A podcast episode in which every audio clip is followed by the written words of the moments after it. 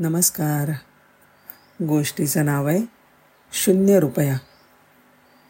स्वामी विज्ञानानंदांनी लिहिलेली ही गोष्ट आहे. एका सावकाराला दोन बायका होत्या. पहिल्या बायकोपासून एक मुलगा होता आणि दुसऱ्या बायकोपासून दोन. त्यातली पहिली बायको मरून गेली होती आणि तिचा मुलगा सावकाराचा नावडता होता. हा पहिल्या बायकोचा सावकाराचा नावडता मुलगा गावभर हिंडे. मोठमोठ्या महत्त्वाकांक्षा बाळगे. पण गुंतवणुकीचे साधन काहीच नसल्यामुळे शेवटी एका देवळामध्ये पडून राही. त्या देवळात एक साधू होता. तो ह्या नावडत्याला शांतीची शून्याची किंमत समजावून सांगे. पण हे शून्य काही त्या नावडत्याला मुळीच पटत नसे. पण त्याचा त्या साधूवर विश्वास होता. सावकार जेव्हा मरायला टेकला तेव्हा वाटणीचा प्रश्न आला. नावड त्याला काय वाटलं कुणास ठाऊक? पण त्यांनी साधूचा सल्ला घेतला. साधूनी त्याला मृत्यूपत्रामध्ये दोन अटी याव्यात असं सुचवलं.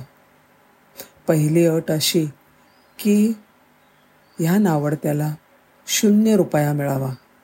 आणि दुसरी अट म्हणजे तो शून्य रुपया मिळाल्याशिवाय मृत्यूपत्र अंमलात आणले जाऊ नये. सावकारांनी त्या दोन्ही अटी आनंदाने मान्य केल्या. आता त्याच्या आवडत्या दोन मुलांच्या वाट्याला दीड दीड लाख रुपये आले होते.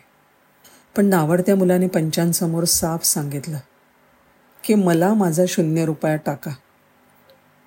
मृत्यूपत्राप्रमाणे मुळात एकही रुपया मिळू नये असा उल्लेख होता. पण तो खोडून साधूच्या सांगण्यावरून शून्य रुपया मिळावा असं आपल्या वडिलांकडनं म्हणजे सावकाराकडनं त्या नावडत्याने पूर्वीच बदल करून घेतला होता. त्यावर बोट ठेवून तो सांगू लागला ह्या दोन विधानांमध्ये फरक आहे. मला माझा शून्य रुपया मिळालाच पाहिजे. न्याय तर त्याच्या बाजूचा होता. राजाला सुद्धा हे पटलं होतं. तोड काढण्यासाठी सगळेजण त्या साधूकडे गेले. साधू म्हणाला आता ह्याचा शून्य रुपया त्याला दिल्याशिवाय हे मृत्यूपत्र काही अंमलात येऊ शकत नाही. म्हणजे एवी तेवी या दोन मुलांना दीड दीड लाख रुपये आता शून्यवतच आहेत.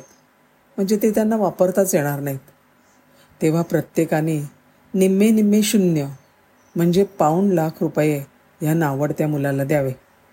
म्हणजे त्याला पूर्ण शून्य मिळेल. हो की.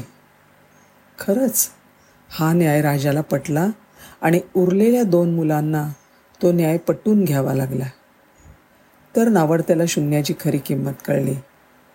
आत्मा शून्य पोकळी ह्या खऱ्या अर्थाने अस्तित्वात नसतात. पण त्यांना सूक्ष्मपणे पाहण्याची युक्ती साधली पाहिजे. धन्यवाद.